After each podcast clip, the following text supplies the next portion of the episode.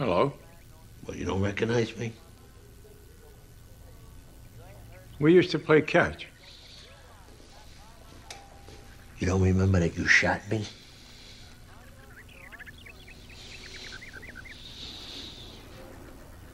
But enough with the fucking birds. I'm Anthony, Johnny's son. Fuck you want, a boutonniere?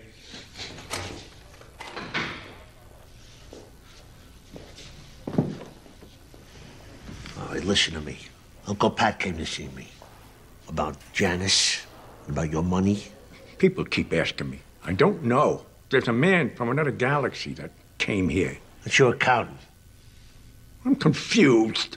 Any money should go to Bobby Bacala's kids.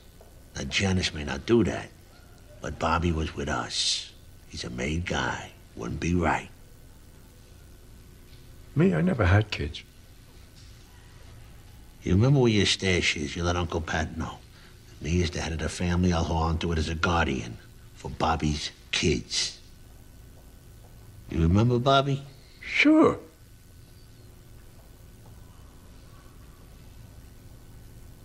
You don't know who I am, do you?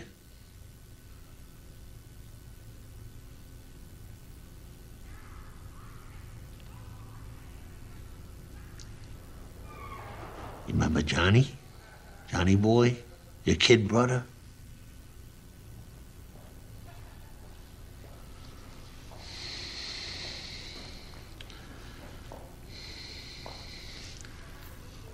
This thing of ours. I was involved with that?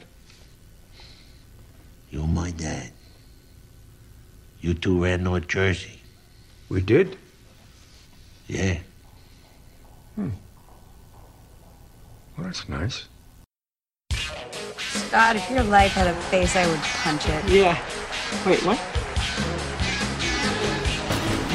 Let me ask you something. Why would always you make the point of saying someone's not a genius? Do you think I'm especially not a genius? Veronica, why are you pulling my dick?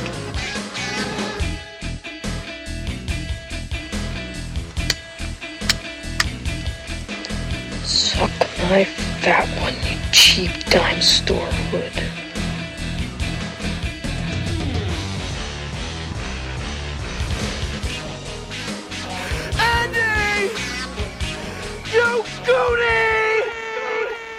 Hello, everyone, and welcome to another installment of the greatest moments in the history of forever.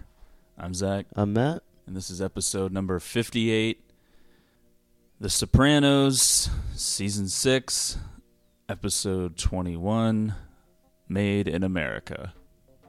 So where do you even start with this? Well, you know, technically it was uh, the ninth episode of part two of season six because they did like thing- a I don't jumbo. know. Was Sopranos there. the first one to kind of do this move, which is now like a regularly practiced thing? It feels like with TV shows, it's like splitting up into half seasons or whatever. Well, I mean, there'd be no way for me to know, but Okay. probably. All right. I'm not a, you know, serious TV historian. I don't know if I'm sure some other show pulled a move at some point in the history of Yeah. television, but I don't know. they used to pull all sorts of moves, like just take extended periods of time off. And by they you mean The Sopranos. pronouns, pal. oh boy. Um, yeah, well, I think, you know, this aired, this particular episode was the season finale, in case anyone was confused by that. Um, or the series finale, did I say Right. that? Yeah. Well, I don't know what And, you uh, said. it aired almost 10 years ago, June 10th, 2007. Yeah, it's pretty wild. And I mean, there's been like a lot of major shows since then, but it, it just holds this place of just being an icon for what it was for so many years. Yeah, I mean, truly, uh, the quote unquote golden age of television is over, and it is a horrible time to be alive. What's the thing that everyone always says about Sopranos couldn't have ex- existed if it wasn't for Oz, though. That's like always the. But it's like, all right, well, that's great, but it would go on to completely eclipse that. Right. I mean, obviously, uh, HBO had some envelope pushing shows that predate The Sopranos. Uh, I don't think there's any question about that. Um, you know, being a premium cable channel, they've always been able to get away with whatever they want in comparison to basic cable or regular TV or whatever. But yeah, I mean, the quality of Sopranos totally eclipsed anything I think that they had attempted before. Or anyone had, yeah. I mean, Sopranos was just crazy to me. That whole thing where like main characters could just get killed off at any time. Now it's like something that just every show, whatever, it's it's kind of just like a common thing now. But at that point, I just I thought people were just protected. I just, you know what I mean? I thought there were certain characters that it's like, well, they're not gonna die.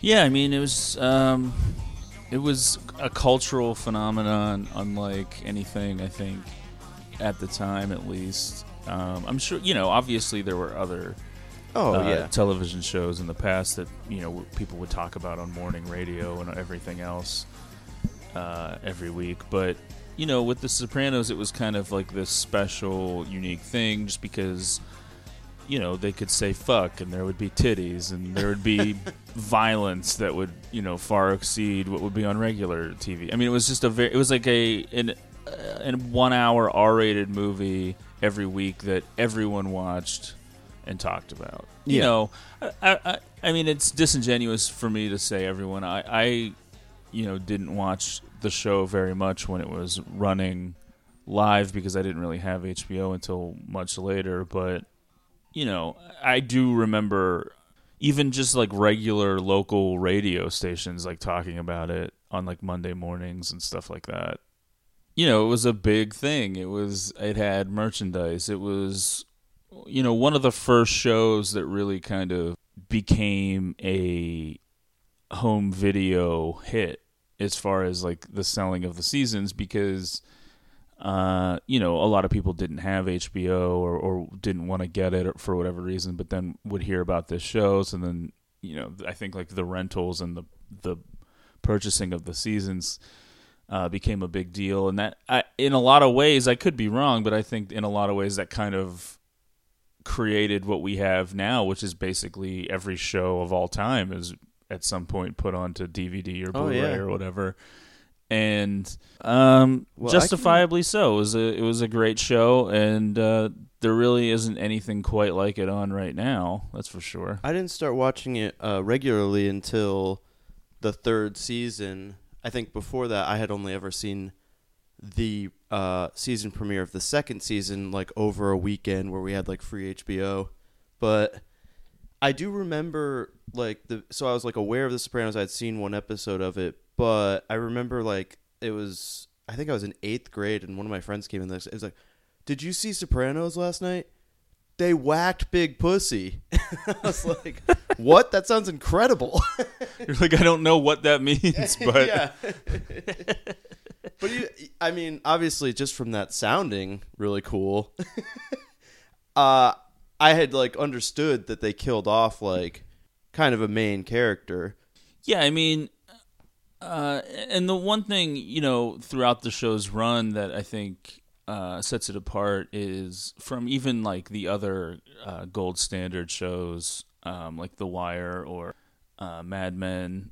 Although Mad Men, I think, does this sometimes too, um, or, uh, and Breaking Bad, which would be that they weren't afraid to take artistic chances. Oh, yeah. Uh, they tried all kinds of different interesting things that really, on the surface, you would think wouldn't fit a television show about uh, a mafia family. Like Right. it just, you know, very artsy kind of uh, dream sequences and different kind of um, Yeah, there would be f- there was like a full episode that was just like, well, actually, a couple times it's like when he's in the coma, and then there's like another episode where it's just like, it's all just like a dream.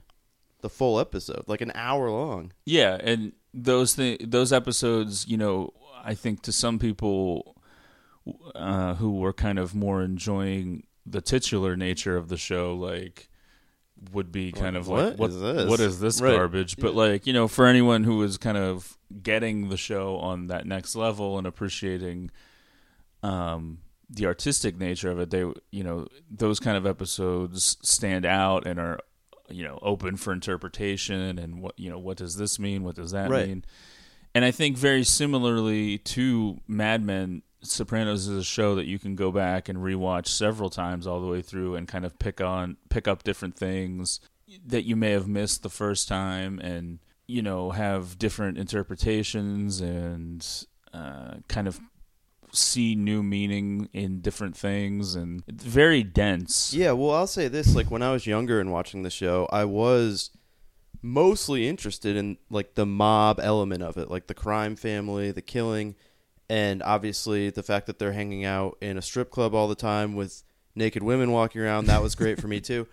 But like I've rewatched this show probably four or five times. I mean, it's it's carried me through multiple relationships, but the rewatching of it. But like the second and third time I watched it, I was getting like way more enjoyment out of Tony's interactions with his family, but especially I loved the scenes with Dr. Melfi. In the like the conversations that he has in that psychiatrist's office with uh whatever her name is, Lorraine Bracco or whatever. Yeah. Uh, those scenes are just hilarious and great. They go on forever, and I remember like the first time through, I was just like, "Who cares about this bullshit? Let's let's kill somebody." But uh, those end up being like my favorite scenes in the show. Yeah, and I think you know, obviously, when the show started, Tony's mother was a uh, pivotal character, and I think they kind of had more planned for that. And the actress uh, passed away, and so they kind of had to scramble to fix that up. Uh, they did like a really bizarre thing where they like she had already been dead, but then they like used really shoddy computer techniques to try Oh, to like yeah. put her in that one scene, you know, like kind of a last scene that she has or whatever. And that kind of potentially threw them off course a little bit early on, but uh, it's clear that David Chase and company had, you know, a lot planned and, you know, that was just a minor inconvenience. Although, I mean, you know, the parts with his mother are hilarious and it's worth rewatching the first season just for that alone, but Oh yeah, it's kind of interesting to me because in my mind, I always kind of picture this show starting at some point uh, in the early 2000s, but the first season aired in 99. oh yeah. I remember I was in middle school when it was on. Yeah. Very uh, pre 9 11. oh yeah. Um, this, Which in a lot of ways, this did show. they show the twin towers in that opening sequence originally? I don't know if that uh, was one of the shows where they like, because he's driving away from New York City in the beginning of it. Oh well. yeah, I don't, I don't know, but 'Cause um, remember they would like remove it from some things, like the twin towers. yeah, Yeah.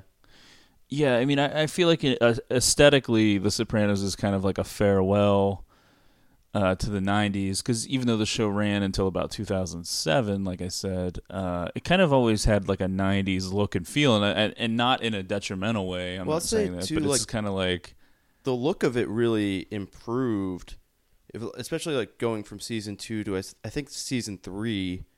That's like once you got into season three, it really felt like every episode was looked like the quality of like a movie.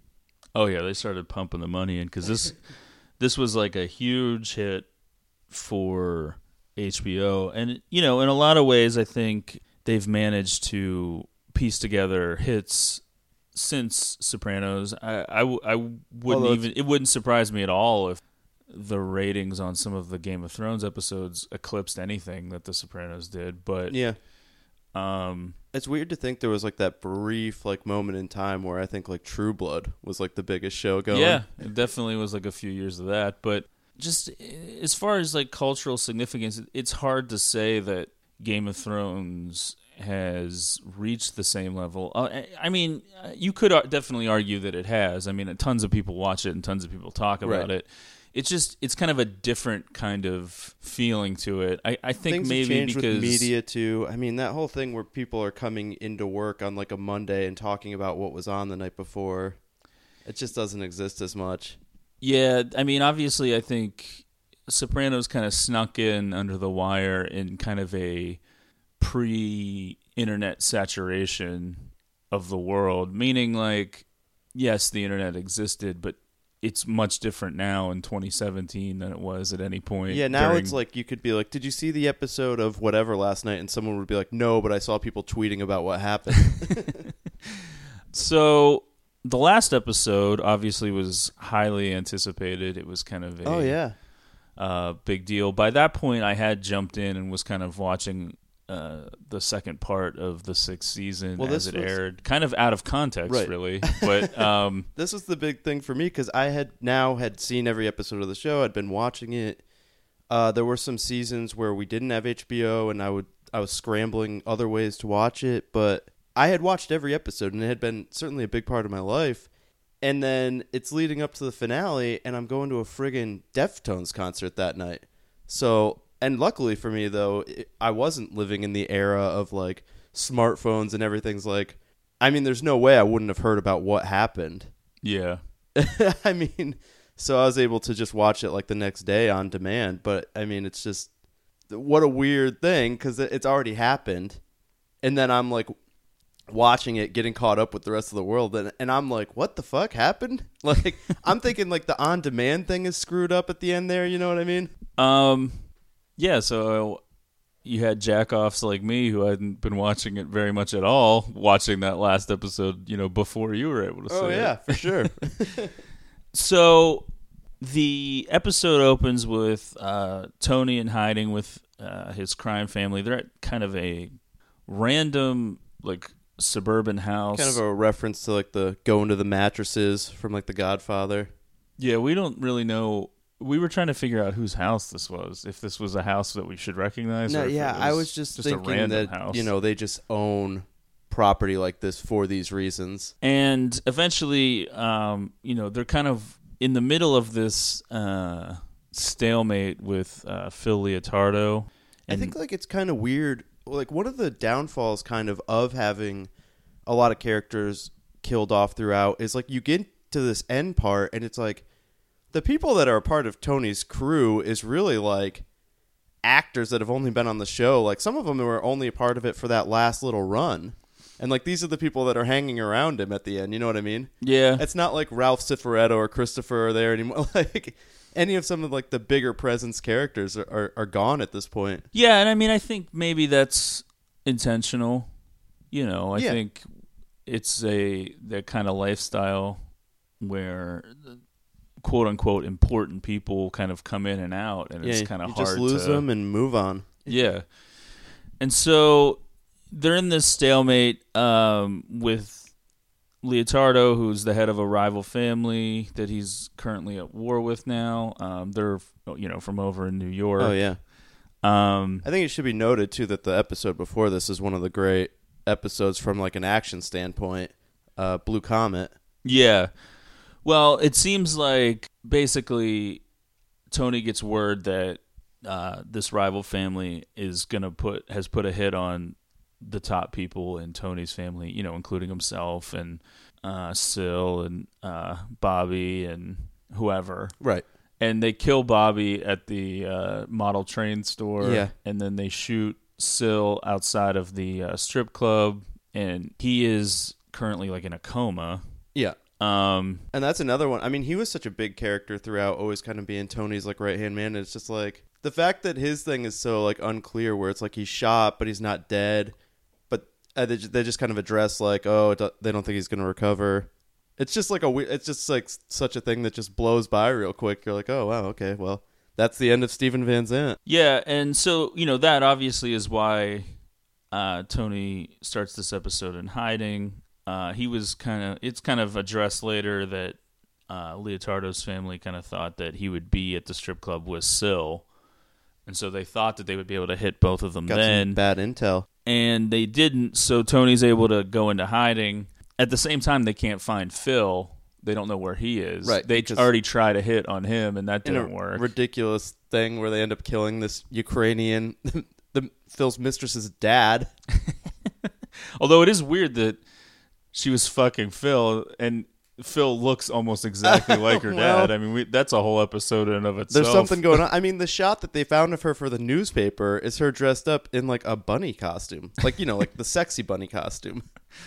Uh, Not no, like- like the- like the like- Easter Bunny from Mallrats. I was thinking like Frank from fucking Donnie Darko. Uh, so Tony goes and meets with uh, FBI agent Dwight Harris and tries to give him like more information about these uh, Muslims that I guess you know had been involved. Yeah, because Harris is working counter-terror now. Yeah, He used to investigate Tony. yeah. So he's basically like, "Hey, here's some intel. Can you tell me where uh, Phil Leotardo's hiding?" And Harris is like, "No, I, I can't. I no, don't. come on. I don't know." I'm not going to sanction a, a killing here. Uh, but it is weird. I mean, Harris ends up going to great lengths to get information for Tony, which include uh, fucking an attractive colleague. it's like I, I just it's so weird what's going on there. Like I don't. Yeah, I didn't even understand. W- was he getting information from her? Uh, yeah, I guess she she's the one that told him that th- they've traced these calls that Phil made from a payphone oh, or something, or that they think Phil made. And he's like having sex with her to get this information. it's like he must be some like you know real prize in bed. so Tony's family, like his family, family, they're hiding in a a different place. uh, some Uh, spec house or something that Carmela bought. Yeah.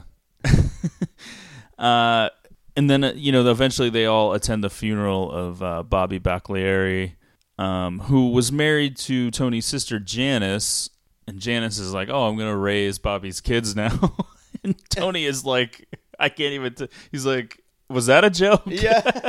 He's like, "I- "That one got by me." oh yeah. Yeah. Because he's Janice just always, like, "What?" Janice always a handful throughout the series. Yeah, I mean, she kind of provides like this interest. She, it's kind of like an interesting dynamic because no one can really give shit to Tony like Janice. Like, not Right. even Carmela, not Yeah. anyone else really. No one in his crime family, obviously. But she can co- always kind of like fuck with him in a way that Well, like yeah. no one else can. that she can do it verbally and then she is also always like she fucks roughly 90% of his crew i mean at any given time she's dating someone that's like involved with him So finally, yeah, Harris, you know, lets Tony know about that information, you know, that Yep. we just addressed. The payphone. Uh, it's basically they've traced it to this payphone at a gas station in Oyster Bay, Long Island. You know, and this is 2007. I would say probably by now almost no places have payphones. but Right. some places still did, and so this was kind of like this thing where they're there ended Uh, up being like a huge debate online whether or not this gas station ever had a payphone several people remember it differently it's like the best buy payphone in cereal. Wait, so people were acting No, like I'm because kidding. it's oh, it's like this is a fictional show. So we kind of get some reaction from Phil because he's pissed now that uh, that they failed to kill Tony. His underboss Butchie, he kind of is like, "Hey, let's," you know, he's, Yeah, he doesn't even quite say it, but he's about to suggest that you're they make talking about reaching out and Phil gets pissed about that. I can't even believe you're saying this. You said it, Phil. Although that's kind of a funny scene too, just like what's being said there because Butch is walking through Little Italy and there's kind of like some commentary going on about how well you hear a tour bus guide talk about how Little Italy used to be like 20 blocks or something and now it's like one block and uh so he's walking through it on the phone with Phil and by the time he's off the conversation he's walked into like Chinatown or something whatever that's supposed to be Yeah, and he doesn't know what. what he's in a different world. But ultimately, Butchie decides to meet with Tony without Phil's knowledge, and you know he he decides to not disclose Phil's location, but he agrees to a truce and tells Tony, you know, to do, You do what you gotta do. Do what you got to do. So Tony takes this as a sign that he can move his family back into their regular house, and They're gonna back off. finally, uh, some of Tony's guys end up tracking Phil to a gas station, and they shoot him uh, in a pretty hilarious, you know, This Sopranos esque, yeah, David this Chase esque of a way. David Chase thing. These like clumsy, drawn out death scenes where you not only get the killing, but like the aftermath of it. That's always this kind of like messy, bizarre thing. Yeah, so he's um, at a gas station with, I guess, his daughter and Uh, g- grandchildren. I thought he's with his wife and his and the grandchildren. I don't think the daughter. Oh, was it his yeah, wife? Yeah. Okay. And he steps outside and he's like, Say bye bye to Pop Pop. yeah, he's looking back in, and they just walk up and shoot him. And of course, his wife, in you know complete horror, gets out of the car, you know, to to check on him because obviously, you know, Oh, she under I guess you know she knows that they're not going to shoot her. It's, Right. They are walking away already, and so she gets out, and then the car is in drive or in neutral or whatever, and it just ends up running over Phil's head as a bunch of people are Oh, watching this, reacting, reacting to it. like, oh, yeah, that yeah. fat guy's like, "Oh shit!" and then that, that one kid just throws up.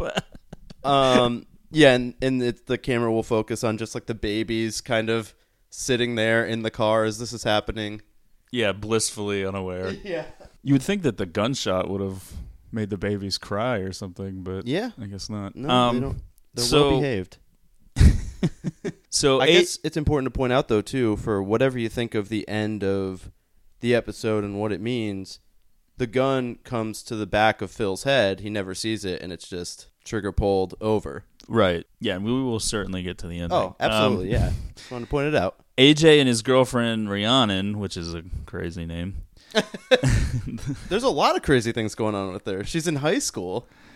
They reference that eh, uh, he meets her at a psych ward. Right. it's an interesting dynamic they've got. She models some. she does some modeling. Now it's said that he knows her from a dude who used to hang out in the clubs, which at this point it had to be a season or two ago. It's like how old was she when she was going to the clubs? Yeah, because they say she's a junior in high school. um, she certainly doesn't look like it though. No. They're just like they're at, to this point, you know, they were doing like the lame thing, like oh, we're just friends or whatever, but they're hanging out all the time. And AJ is just next level insufferable. Like impossible to talk to, makes all these crazy points that don't like add up to anything. yeah, Just like this ultimate depressed cynic about the world and fit in on this show. at this point now they're uh, sitting in his uh, SUV, and they finally are like making out for the first time, and you know she gets on top of him and all that stuff, and it comes to their attention that uh, there's a fire as uh, the vehicle catches fire uh, after he left its engine running in dry leaves, which seems like kind of crazy. I mean, you'd have to really be on top of a lot of leaves, I think, to make that I- happen. yeah, I Like, don't know. What was he doing? It's like, yeah, I parked on leaves. I don't think any of this stuff would have ever crossed my mind as being like a possibility, though. I well, yeah, I mean, I think it car- could be, but like you'd have to. The leaves would have to be pretty Well, high. The car catching on fire, though, even. well, the leaves would be on fire first. yeah, I know, but like, well, what happened that set the fire off? Like their cigarettes or something? she have no, a cigarette in because the the vehicle's running and it, it runs really hot. Oh, okay, okay. apparently, I gotcha. uh, which is what Tony is, you know, yelling at him later. I see. Yeah, yeah, that's right. Uh, so then he takes up jogging and he tells his parents he's gonna he intends to join the army. They freak out about this. Oh, yeah. Um, especially you know obviously Carmela definitely doesn't want him to go because the whole thing you know is we're in the middle the country's in the middle of this you know uh, conflict with uh, Iraq and Afghanistan. It's you know very much uh, pre-Obama so we're still like in the Bush administration. This war is going on. The war at by 2007 was very unpopular and AJ who has all of these idealistic thoughts running through his head and he's trying to acquire all this knowledge but he's not you know super intelligent so he doesn't really know how to put all this knowledge together and make Can't any kind of articulate sense a point. you know, it's like the typical post high school kind of influx of information, but it leads to a lot of frustration kind Right. of thing. Like it happened, you know, and she's kind of uh, Rhiannon is kind of feeling the same way. Although she it, kind of listens to whatever he says, though. Yeah, well, she's at that one point she's like on the internet and he's just laying in bed. Oh, that's she's true, Just yeah. like telling him information, but like. So she's kind of like He's like, enough. I've moved on from this. she's feeding the fire, but then you know she also doesn't really want him to join the army. That's what, is that when Tony comes in and is like, "Take a hike, hun," or whatever. and AJ's like, "Wait downstairs," and Tony's like, "Better yet, don't." Just so many great lines from Tony. Uh, so his parents, AJ's parents, Tony and Carmela, they decide to arrange for him to work for Little Carmine's film production company instead, which to this point was only making pornos, but Branching out, as Tony puts it. He yeah, they want to branch out and they have some shitty script that they've read and That Danny Baldwin or whatever gave to Tony. well, it was like a whole thing because you know there was the whole uh, storyline of Christopher getting involved with Which that is- movie. yeah, Cleaver. It's the movie that he made. Yeah. Yeah. Ugh. such a bizarre time period on that show. There's an episode where Christopher and one of the other characters, I can't remember which one, go out to try to recruit Ben Kingsley. Oh to yeah, be yeah, inclu- yeah. It's like what a weird sequence of events on the show. There's episodes, there's parts of episodes where Christopher and some of the other like I think that Carlo dude, they're like sitting in on the editing of the movie and stuff. It's like such a weird thing to have happen on the show. So Meadow, the other uh, soprano kid, uh, she is now announcing an engagement with Patrick Parisi, who is the son of what's his face? Uh, Patsy, Yeah, one who's of Tony's kind of- guys. Yeah, who's always kind of been like one of the guys that they all kind of scoff at, kick around. He's always been like Paulie's like underling kind of. Right, and uh, Patrick is already a lawyer, and now Meadow is, going into law, and uh, they're talking about maybe landing her a profitable contract at a law firm. And then there's an interesting scene uh, between Meadow and Tony where they go out to dinner together, and she tells Tony that she uh, wants to defend those oppressed by the federal government, particularly Italian Americans, and she kind of cites uh, After seeing the FBI drag you out in cuffs so many times, I mean, we just get our rights trampled on. Uh, and if they can do that to us, they can think about what they're doing to other people. And he's like, well, like even he's like, Yeah, I mean, it's kind of Meadow is kind of this interesting uh, character. You, I mean, you'd have to really just like focus on her storylines to really kind of see this yeah, thread. But she's like, kept herself separate from the family a lot. she at times seems, um, Aware. well, yeah, aware, but kind of angry about yes, yes. the lifestyle that well, it almost Tony feels has. like even that it's kind of hard to tell. Like, is she making that that comment like at him? Like, is it fully genuine or? well, is the- but there are other bit? times, and not just this time, where she seems to be ultra defensive Right. about it and protective of her family. So it's kind of like you're not really ever sure what her mindset about what her father does is. Like you don't know what what her true feelings are because she kind of seems seemingly wavers a lot He's in waste in management. subtle ways. and he also has, you know, been involved with the death of people that she was dating yes, before. Jackie Jr. Uh, so Tony finally visits uh, Silvio uh, in the hospital. This is kind of something that they address a few times. The fact that he's not going to see him in the hospital. A couple of characters have commented on it. I think like some of his like crew are like, "That's weird. That's like you know one of his best friends, and he's not going to see him."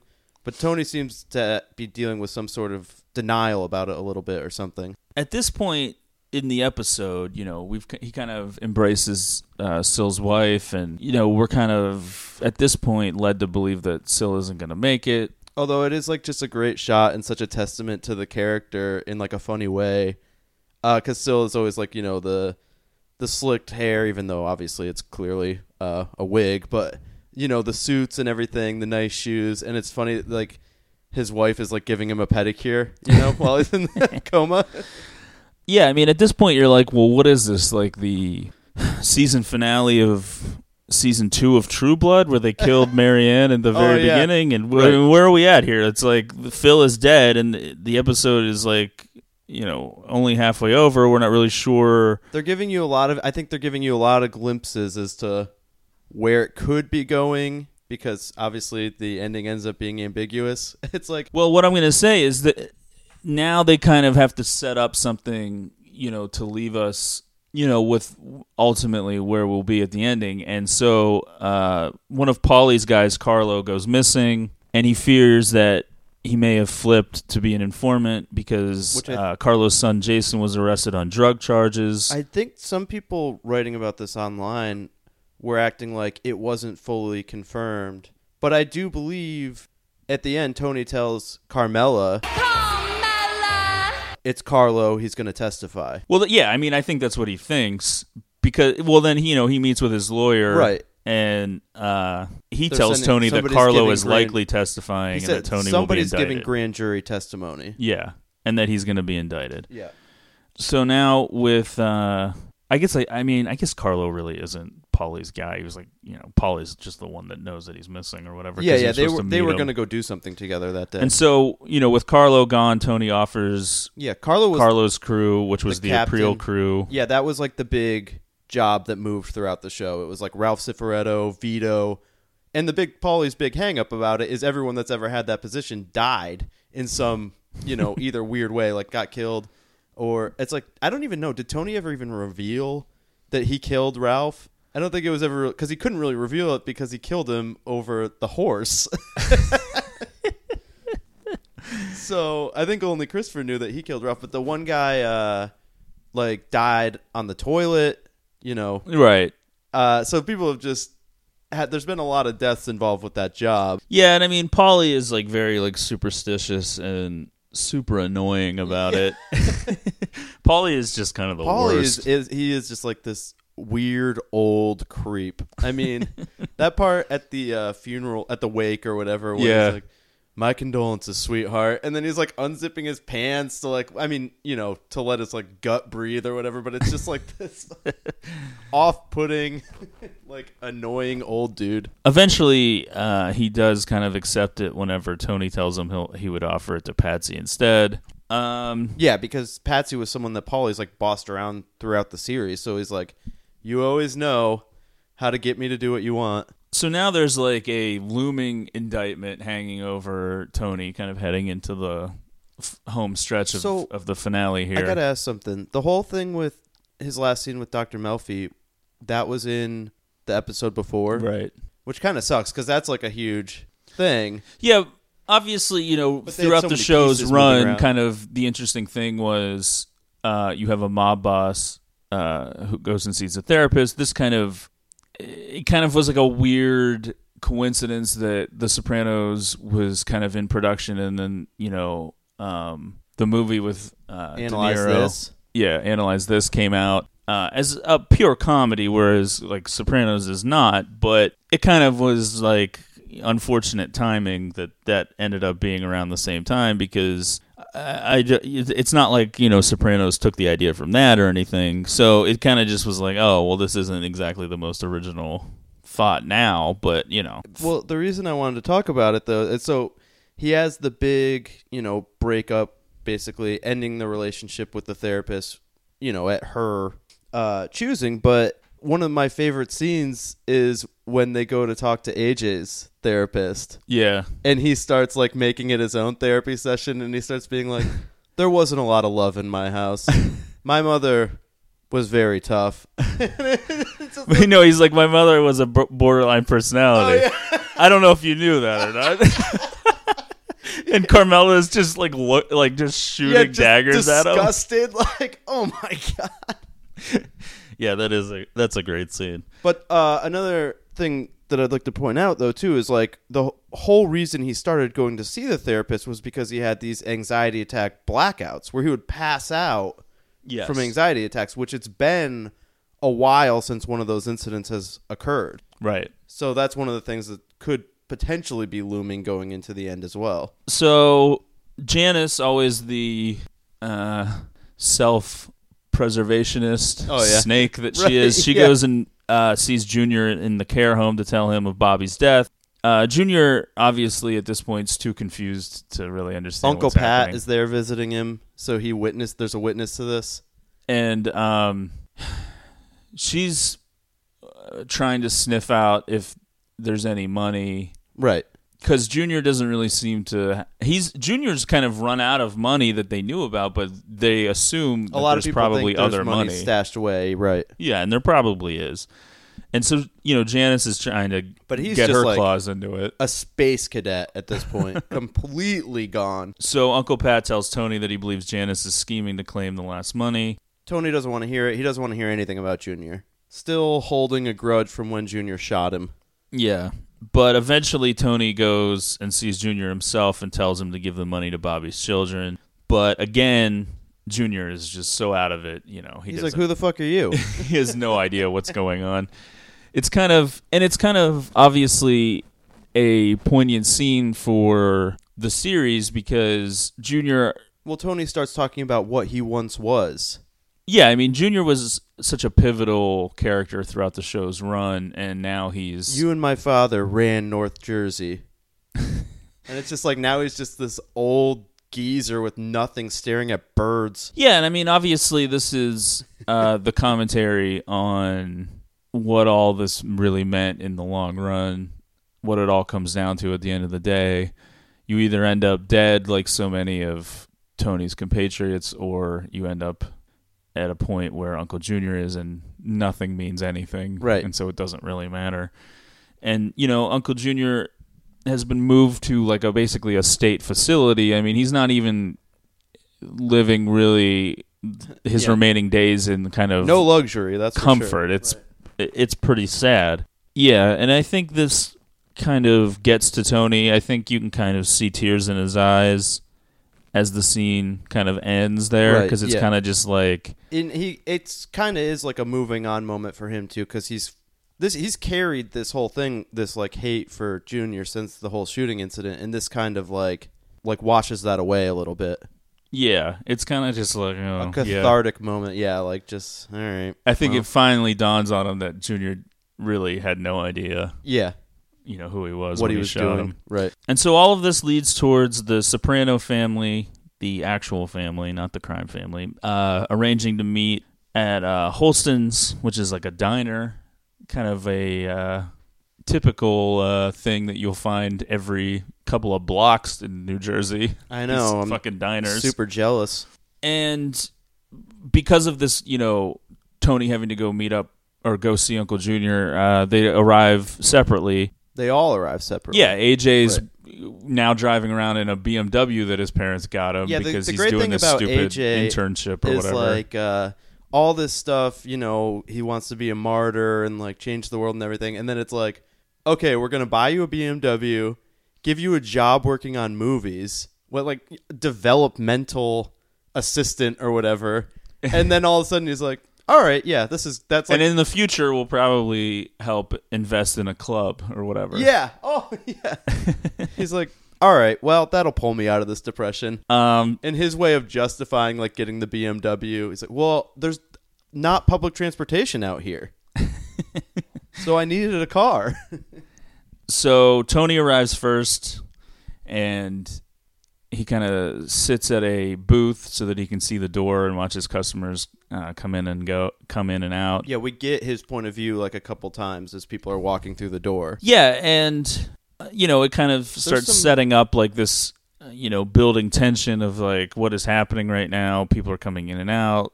Uh, we don't know what's going on. Tony eventually plays. Tony pays attention to a few of the characters. I mean, there's a couple of what look uh I don't know. I mean, there's a couple black dudes. I don't know if they're supposed to be like like look like they have some criminal element or something, but he there at one Why? point Because they're black. Well, no, I didn't know if they were supposed to look like gangster or something. I don't know. But well, that's the thing. You don't know about any of like these people. They it- just keep fixating on different people, and you're like, "Who? ooh, okay, Yeah, what's the- going on here?" the only reason I bring it up is because uh, there was an attempt on his life by like gang members at one point earlier in the sh- like early in the show. So, Tony plays "Don't Stop Believing" by Journey on the little table jukebox that I guess each of the tables have, Right, which is cool. and uh, Carmela arrives, and uh, t- this is when Tony tells her that Carlo will testify, and you know, Carmela is kind of Well, we knew this was coming at some point. Yeah, she's been down this road. You know, I mean, she's uh, battle tested. Uh, she kind of has to roll with the punches of Right. being a mobster's wife. I mean, She tried life outside of it, but at the end she was always coming back to Tony. right? And I mean, this is kind of just how it is. And then AJ arrives, and uh, there's kind of this weird moment between AJ and Tony where AJ kind of reminds him of something he said. Think about the good times. Remember the good times. And Tony at first is like, "What?" And he's like, "You said that." And he's like, "Oh, I did." Well, it makes sense, I guess. And then Meadow is trying to parallel park outside. what can only be described as a Matt Crosby esque. There's so much room in between the two. You uh, could park cars. a boat between the Right, two cars, and she cannot get that car in there. Like I said when we were watching it, if it was me, a car would pull up behind, and I would just take off and drive around the block and call call my parents and be like, "I'm not coming." I can't. I can't park. It's just I'm not coming. Yeah, so she keeps like trying and I'm gonna failing go and home hitting and the take an curb Uber. and, and not getting the angle right and hitting the curb and pulling out and trying it again. And it's just like over and over and over. And you're like, what the fuck is going on? And it, you don't understand why it would be significant at all. And people point to it's like Tony sits down, Carmela sits across from him, AJ sits next to Carmela where she she slides in. So by default, you think that Meadows going to sit next to Tony and he'll slide in. Uh, so this may be the reason why they're emphasizing on the delay. But eventually, she starts coming towards the door, and See, I, I, I feel like that's a stretch. I know, like, some people probably have, you know, really overanalyzed every detail of this ending here. they do focus on it though. I, mean, I feel will like the focus on it is because it's just building tension.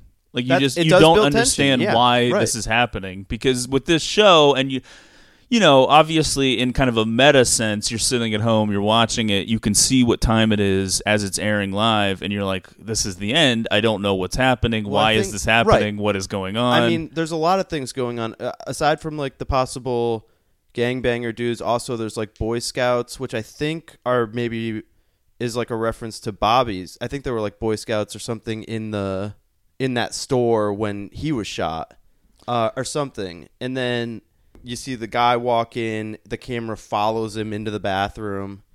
So there's like yeah, there's a guy that a comes in that kind of looks like going Ken. Marino, and he is, you know, in the credits he's known as Man in Members Only jacket. Now, Members Only could be seen as a reference to episode one of season six, which was called Members Only, or Eugene you know, kills himself. who knows?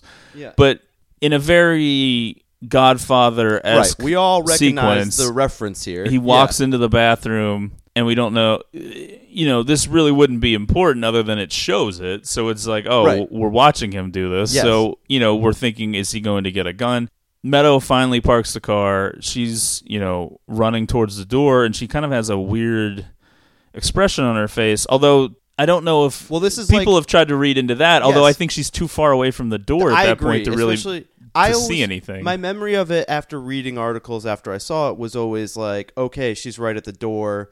We go to Tony, but it's like every time I rewatch it, yeah, you you look at it seems like she's several feet away from the door still, and I I can't even say for sure that she does have a. If, if she has a look of distress, it's possibly just that she's run, she's running in there. You know, like she's acting like she's late. Uh, Right. It's kind of like at the end of Inception when that top. It's like, does it take a hard dive? Some people say it does. It start it does it, it kind of flickers. Yeah. Well, and here's the thing. Okay, so Don't Stop Believing still playing. Um, you know, if you think back to even just uh I, I guess it was the previous episode when Tony had a flashback thinking of a conversation he and Bobby had talking about how w- when you get killed that you don't even hear it, you don't Right. know it kind of thing. and this show hasn't really been known for having like flashbacks to characters saying something. Yeah, and I mean obviously that was right when Bobby was killed. Yeah. And there that original conversation took place I think in Sopranos And Home then- Movies, which was the first episode of part 2 of season 6, so it wasn't that long ago. Right. And then it follows the whole idea with what happens to Phil. You probably don't even hear it when it happens because Right. it's just like he's just shot in the back of the head. It's Right. Pretty immediate. So at this point right as the door jingles I presumably force Meadow to open it, the picture goes black and for a second after the picture goes black the song kind of still plays Oh, okay. I didn't- think. I don't know. it kind of like that last believe in kind of like hangs for a second Yeah. Well, it's the, yeah, because it's like don't stop. Yeah. Okay. yeah yeah something i don't know Right. it's it seems like it it it, it kind of just goes black and then it's silent and then it takes like i don't know Yeah. 20 seconds or so before the credits start and so you're it's kind of this abrupt ending and obviously it's the most well one of the more controversial questioned debated endings in the history Yeah. of television A lot of people left disappointed at the end, you know, because they didn't get a clear cut answer. Right, and obviously, you know, we've in the build up to this moment, we've kind of pushed forward lots of different ideas and and possibilities and theories just based on you know describing the guy in the members only jacket. It kind of is Inception esque, where you can kind of go back through and be like, well, what does this all mean? There's so many things that could potentially mean stuff, or it's just like red Now- herrings. there are uh, there were uh, you know in the aftermath of the episode airing there were lots of people claiming that the guy in the members only jacket was someone Right. related to Phil Leotardo. In fact, I took those people's words for it. I was reading articles that that actor had been credited in an earlier episode as like Nicky Leotardo or something. yeah, and according to IMDb, that is not true. No, yeah, in fact, he appeared in one episode and right. it was that. It's a completely bunk thing. I don't know uh, why this thing gained ground and and people were writing about it, but because I think people were bound and determined to explain it, to make an ending that they felt it should have been on some level, even if it like even if like leading into that episode they would have described a different ending. right. in their soul they kind of expected something Now- and then when it didn't happen they did everything they could to make it that ending I actually, and what's great about it, I mean, it, it is like it's uh, the thing. It's fun to go back through. I remember uh, when David Chase was asked about it right after it happened. His response was, "It's all there for anybody who wants to pay attention." And so it's like I would I go I would go back and watch like the full last whatever it is six or seven episodes again and try and piece it all together. And it's like yeah, the epi- this episode, this last episode opens with like a shot above of Tony with his eyes closed, with this kind of like looks like he's dead. You know what I mean? But he's just sleeping, and it's like he wakes up. yeah i mean obviously if you're gonna pick one thing for it to be the logical thing would be that they were building towards he gets killed and doesn't see it coming and doesn't know That's true, Um, and I also think there's there's credence to uh, the blackout uh, for because the the blackouts from the panic attacks was such a recurring theme, and the fact that he's like out of therapy and all these th- all these things are spinning and like it's been like a real whirlwind of activity in his life. Yeah, and the indictments coming down and Right. everything. So that yeah, that's another possibility. I think the only legitimate answer though really is that it could is that it's all of those things. Yes. It's he gets killed and doesn't know it. It's he has a panic attack. It's nothing happens. It doesn't matter. His life is going to go on like this. Where if he lives through this moment, his the rest of his life is just going to be these moments And that yeah, and in a way that's what his life was before this. before Right. this Yeah. and this is like David Chase's way of showing you that kind of in a more firsthand way putting you kind of in the perspective that's what I mean by like the point of showing Meadow messing up is only there just to like to start building that like oh no what is happening kind of thing. Because Right. if because if there's no other reason in any t- this goes for even any show beyond Sopranos. If you're going to show someone attempting to parallel park a bunch of times and messing up and then finally getting it right and it taking forever like you would think that in any show that there would have to be a reason for that. So the whole thing is like well what is the reason? This is the end of the show. What is happening? What is going on? Right. and so it's like the door keeps opening who's this guy who's that guy why'd that guy go to the bathroom And who are the- these people That's the point too. It's like it is intentional that Tony's looking around at these people in the diner and it's like reminding him of things or it's making him think about things, but it's like it doesn't mean that those people are going to kill him. You know what I mean? Right. And so the end of it ends in a way where you're just like anything could happen at any moment. It may have happened right when the screen went black. It may happen the next day. It might happen 6 weeks from then. It could happen in a year from then, but it could anything could happen at any moment including, you know, being killed without really knowing cuz this is kind of the life that you've been living and you've killed a lot of people and they have friends and relatives that want revenge just as much as you've gotten revenge on other people and so it's just this endless thing and so you're just kind of left you know kind of empty and it you know i think a lot of people reacted negatively to that because people respond better to having things done for them you know a breaking bad style ending which is like yes, that would have been much more fulfilling for a good percentage of the viewers of this show. Yeah, and I mean, I'm not even like knocking Breaking Bad, but that's just like that's the That ending that you were show. expecting, and you got it. And you know that was a show that was pure plot, whereas Sopranos is like a lot deeper than just what's happening in the moment. There's Yeah, a lot of like commentary, symbolism. These things were explored throughout the whole series, and it continues in the end. Yeah, and in a way, it's kind of the perfect ending for this kind of show. And, you know, in a lot of ways, to me, is far more memorable than the ending of like a Breaking Bad or something that's more Oh, yeah. traditional. Well, I can just remember watching these last few episodes, even the last couple seasons, like week to week, just how tense it always was.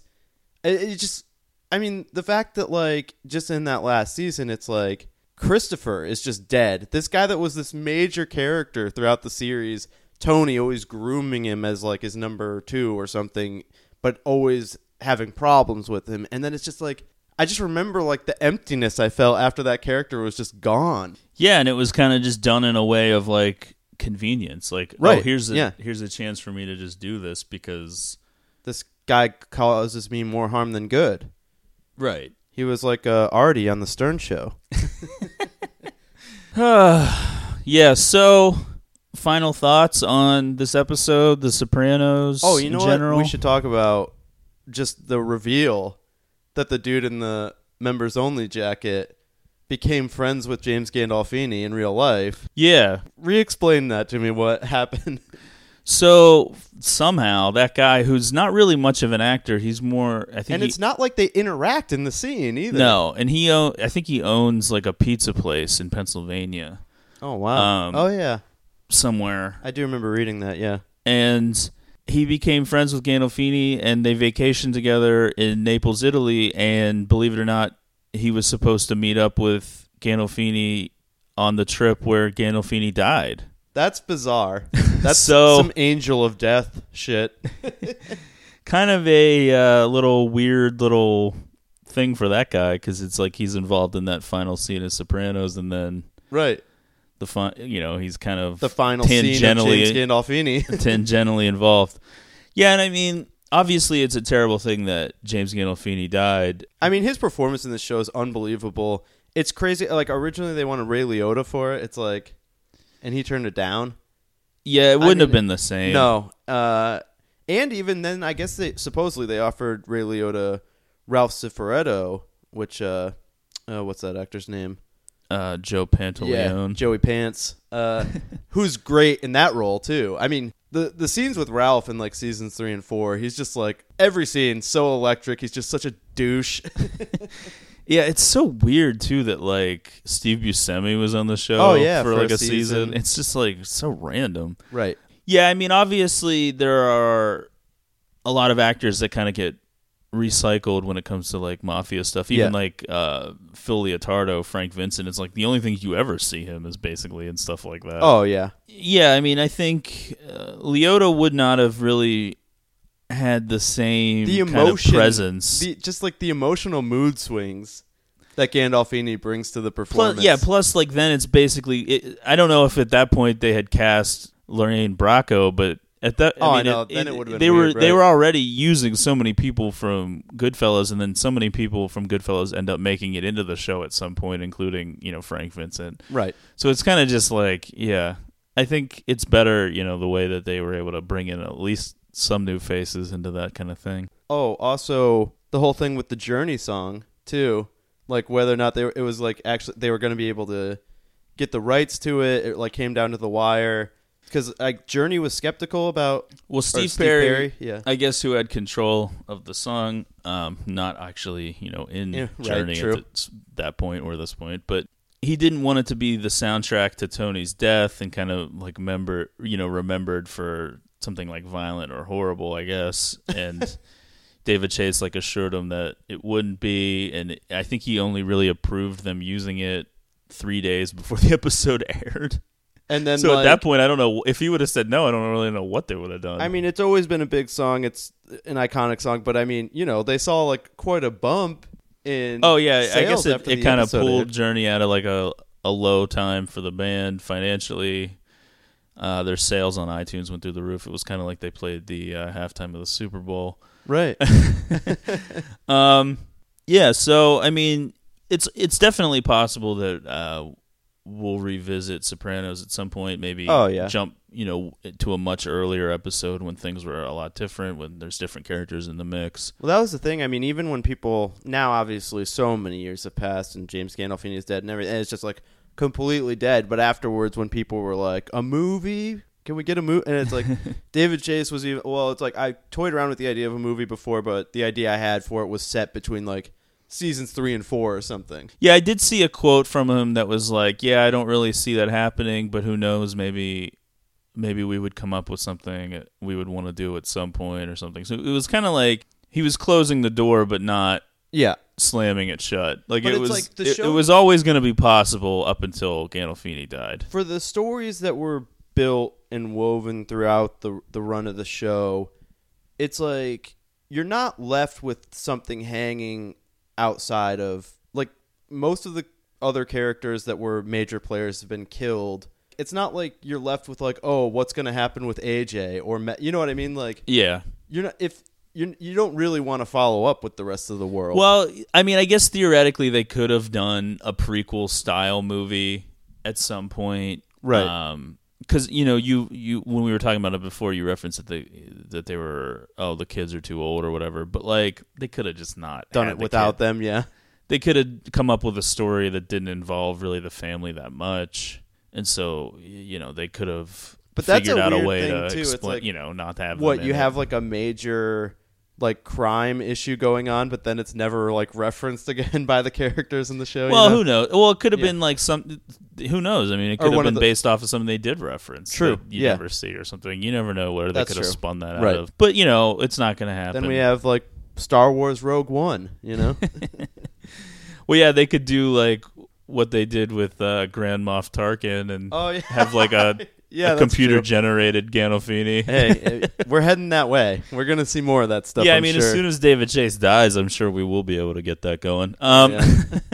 All right, so uh, you know, follow the show on Twitter.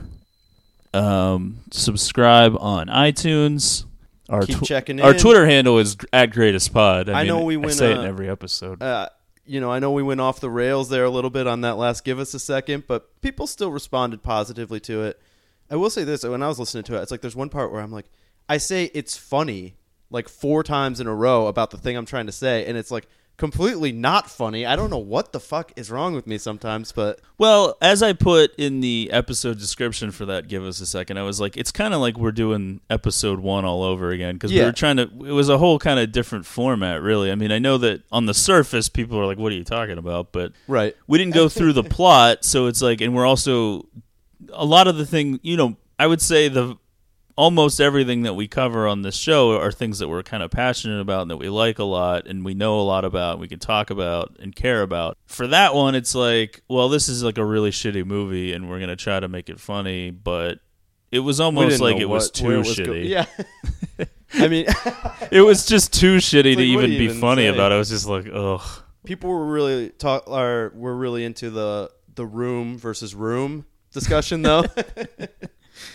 every time this is kind of like a weird thing and people might you know not like that i'm going to say this but every time like i think about uh the movie room the one with brie larson i think about the part where like she like farts do you know what i'm talking about I haven't seen Room Oh. still. you don't like hear it or anything but like her kid Oh, the reacts kid to in it? is like Yeah. reacting to her farting and like kind of mentions that she you know has done it before which i mean is you know only natural and gonna happen but it just it always like sticks out to me for some reason because it's kind of just like oh yeah that room would probably smell Yeah, but you were Ugh. kind of into it though. well i didn't want to say that but well it's just things that i have to consider when i'm building you know my shed that i'm gonna, that I'm gonna keep a girl in Oh boy.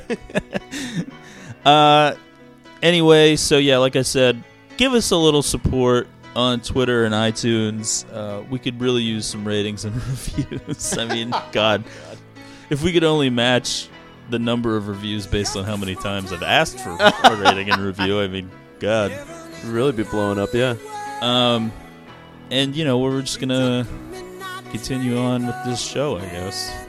Yeah, at some point. more episodes revisit it, yep. coming.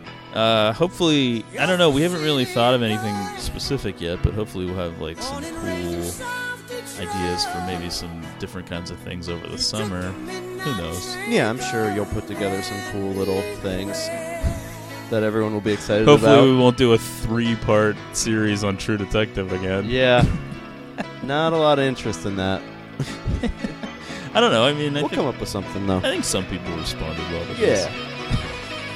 It'll be fun. And people I think there's already probably a lot of well, probably a lot of like pre-buzz for the October thing. It's March. We're jumping now. right, through summer. All right, so uh, I guess that'll do it for this one, and uh, we'll see you next time. See ya.